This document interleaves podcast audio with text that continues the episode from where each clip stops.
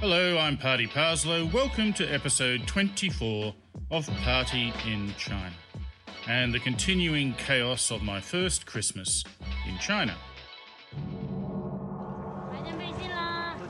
Christmas morning dawned cold, grey, and miserable. At least I assumed that it dawned. I slept in and missed most of my first lesson. My longest day at school started at 7:50 and lasted until 6 in the evening. The early start was exacerbated by China deciding that the whole country must run on Beijing time. Despite being so large, it should have a few time zones. So 8 am on the clock in Sichuan is actually 6 am as far as the weather is concerned. And in December, that's bloody cold. Luckily, my first class on Christmas Day was with the senior internationals. Half a dozen had welcomed the opportunity to catch up on their own sleep, heads down on desks. And the awake half dozen promised not to tell anybody I'd been late, as long as I left them alone for the rest of the period and didn't try to teach anything. I agreed, but immediately broke my word by explaining the meaning of you scratch my back, I'll scratch yours, which had the unexpected bonus of having my back scratched by Sylvia and Zoe. They'd either misunderstood what I said or just wanted to help my obvious hangover. Jared, one of my best students, interrupted the back rub to give me a Christmas card which said, Wishing you all the happiness of the holiday season on the front. Inside, he'd written, I'll bring you good wishes of happiness this Christmas and on the coming year! Exclamation, exclamation, exclamation. I thanked him through the throbbing pain in my head and pleasant sensations from my spine. Throughout the day, I received about a dozen cards from students, but most of them were just left on the teacher's desk before I got there, so I don't know who they were from. For instance, I never found out who gave me the small blue card with a polar bear jauntily wearing a tie. Ah, Mr. Party, Merry Christmas! Happy every day by your student. Most of the cards had no Christmas content whatsoever, saying things like best wishes or sunshine, smile, and trust. One said, I love music. Another had pictures of shopping bags with a handwritten Joyeux Noël, which is a nice cosmopolitan touch. I just hope she knew that it wasn't English. One was a postcard with an oak leaf on the front and tiny handwriting on the back. Mr. Party, Merry Christmas, Happy New Year silence. Either silence is a name, or I was being told to shut up. What I liked most about that card was the delicate calligraphy around the leaf on the front. It said, Use this space for your postcard text. In the It's the Thought That Counts category was a pink post it note, with some Chinese characters and a pen drawing of what I first thought were a couple of giant sperm. But now I reckon they're probably two balloons on strings. Two cards refer to the Mayan apocalypse, which had been predicted a few days before and had been the subject of my lessons that week, but even so, unsurprisingly, had it happened. Mr. Party, we are lucky because the world didn't have an end. Happy days are coming. Amy. And today is Christmas Day. I wish you Merry Christmas. That's Mary, M A R Y. The world didn't be end on December 21st. Don't you think we are lucky? Not only are we still living on the earth, but we are also having a wonderful Christmas day. We should all feel happy all the time. My sister Chen is in Australia now. She can't be back this New Year Day, bracket, like Chinese Christmas Day, close bracket. I'm missing her. I wish my sister will have a wonderful Christmas Day too. Let's laugh and have a party today. Yours, student, and then crossed out student, friend, Emily. My favourite Christmas card came from a senior named Renata, who was so beautiful and flirty. Either Trevor or I, I don't remember, had nicknamed her Jailbait. Renata was intelligent, outrageously confident, forthright, funny, and fun, but was always trying to arrange outings to the cinema or sightseeing or some other occasion which sounded uncomfortably like a date. She also often took your arm when walking between classes or slipped in for a quick hug, which you had to be quick to avoid. I'd estimated her age as at least 17, but she later invited me to her 16th birthday party, so what did I know? Renata gave me a postcard with Santa Claus and Merry Christmas on the front, and had decorated the back with colourful little Christmas trees, candy canes, and snowmen, between which she'd written, Dear Party, Merry Christmas and Happy New Year.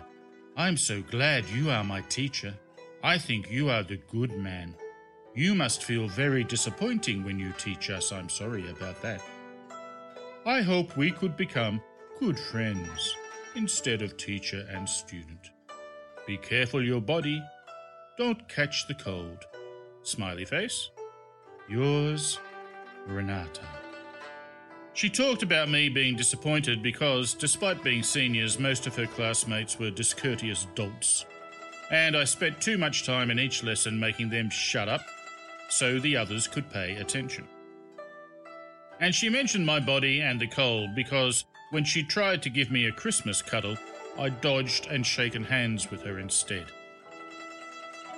She'd complained that my fingers were freezing and slipped my hands up under her jumper to warm them up. It was a Lolita moment, which may possibly have lasted an instant too long before I disconnected.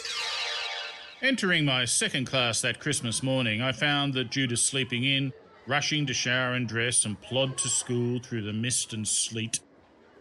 I hadn't grabbed the DVD compilation of Bond movies as I thought. Instead, I'd brought Series 1 of The Walking Dead. But I wasn't going back out into the cold and wet, so I put the first episode into the player and then went and stood in the front corner so I could watch their innocent faces crumple with fear. But I wanted to ease them into it, so I'd skip the opening scene when uh, Rick blows away the little zombie girl with a teddy bear. So at first they were happy enough. The car chase and the gunfight were very exciting and well within their normal viewing experience. But when Rick wakes up alone in the ruined and empty hospital, they started to get worried. I stopped the show when he finds the chained up storeroom with something moving behind the doors and made them all read out loud the hand painted warning. Don't dead! Open inside! They chanted. I explained that you read the two words on the left hand door first and then the right. Don't open, dead inside. But they still seemed confused and nervous susurrations and mutterings skittered through the classroom. Some started covering their faces with their hands and peeking through their fingers. Others raised the lid of their desk and hid behind it so they couldn't see whatever happened next. And when Rick finds that bicycle in the park and half of a zombie tries to get him, there were screams and sobs. That made me happy but I reconsidered as I ate my Christmas canteen lunch, a dispiriting mess of anonymous edibles, although the red chilies contributed a slightly festive hue, and decided that I'd better revert to Bond movies that afternoon. However, my next class had organised a protest, chanting, No James Bond! No James Bond! when I entered. Roger Moore had left them bored James Board. Hurt, I told them to do their own work quietly, and went to the window, looked out at the sullied snow, and wished I hadn't left The Walking Dead at home after all. A student I'd never heard say a single word in English before came up and startled me by explaining that there was an English speaking competition in the school auditorium that evening, which was news to me, and that he was looking for help with his speech. Stunned both by his excellent English and the unexpected opportunity to really teach somebody something. It took a few seconds for me to agree and ask him to read it to me. It started with a personal anecdote about his grandmother and how he shared her fervent belief in the God. Surprising, really, as that sort of stuff is pretty much frowned on over there. However, he soon switched back onto the approved party line explaining that since he'd grown up, he'd realised that religion was all nonsense and there is no the God. He kept saying the God as Mandarin has no definite article, so they tend to either leave it out altogether or shove it in wherever it'll fit. His speech meandered towards its subject, my dream, which was to change the world for the better. He claimed that he'd already achieved that just by being in it, and then contradicted himself. If I wasn't here, the moon would still go around the earth. If I wasn't here, the earth would still go around the sun. If I wasn't here, cats would still chase mice. As a matter of style, I advised him that since he'd elected upon two astronomical examples, he should also employ two zoological examples. I didn't say it in those words.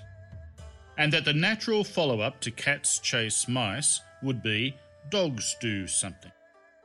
He asked me, Oh, what do dogs do? And as the school bell sounded my sweet release, I replied, Eat their own crap and popped home to get The Walking Dead and scare my other classes witless that afternoon. At lunch the next day, as I tried to decipher the foodstuffs, I was approached by one of my junior students. Stephen was a leader of the classroom, like a class captain. He's pompous, short, and fat. He looked like a mini member of the Politburo and was a rigid disciplinarian who shouted his classmates into submission and was quick to use his fists and feet to ensure his will was done. Stephen marched straight into the teacher's canteen, which was unheard of behaviour. Students would often call to me from the doorway or wave through the floor to ceiling windows until I acknowledged them. But to barge in without permission? Unforgivable. He compounded that transgression by loudly scolding me for showing his class such a scary video the day before, and complained that he hadn't been able to sleep all night. When I couldn't help laughing at him, he self righteously stomped off. Picturing that little dictator tossing and turning with zombie nightmares sent me into mild hysterics. The other teachers stared at me as if I was mad. Now I think they were right. But it made me very happy I'd calmed down by the time Trevor joined me for lunch, complaining about how boring the school's speech competition had been the night before. I inquired how he could have been so careless as to attend, and he drew my attention to my bad attitude and asserted that I was an even worse influence on my students. His proof was that the night before, each competitor was required to not only deliver a speech, but also provide some sort of performance. Most sang something off key in English, but one of my seniors had presented a PowerPoint display about James Bond, the movies, the actors, and the gadgets, and that made me very happy. I then asked Trevor if any of the competitors had actually done a good job. He said no, but then brightened up. Although there was one kid who talked about dogs eating their own crap. That made me very, very happy indeed. On our next episode of Party in China, if you thought I got a bit out of control over Christmas, wait till you hear about my birthday, because I'm Party Parslow. This is Party in China. Thank you for listening. You've been listening to Party in China. For more, like us on Facebook or follow us on Twitter. Subscribe to the podcast at Audio Boom, Stitcher, iTunes, or your favorite podcast distributor. This has been another quality podcast production from Bitesz.com.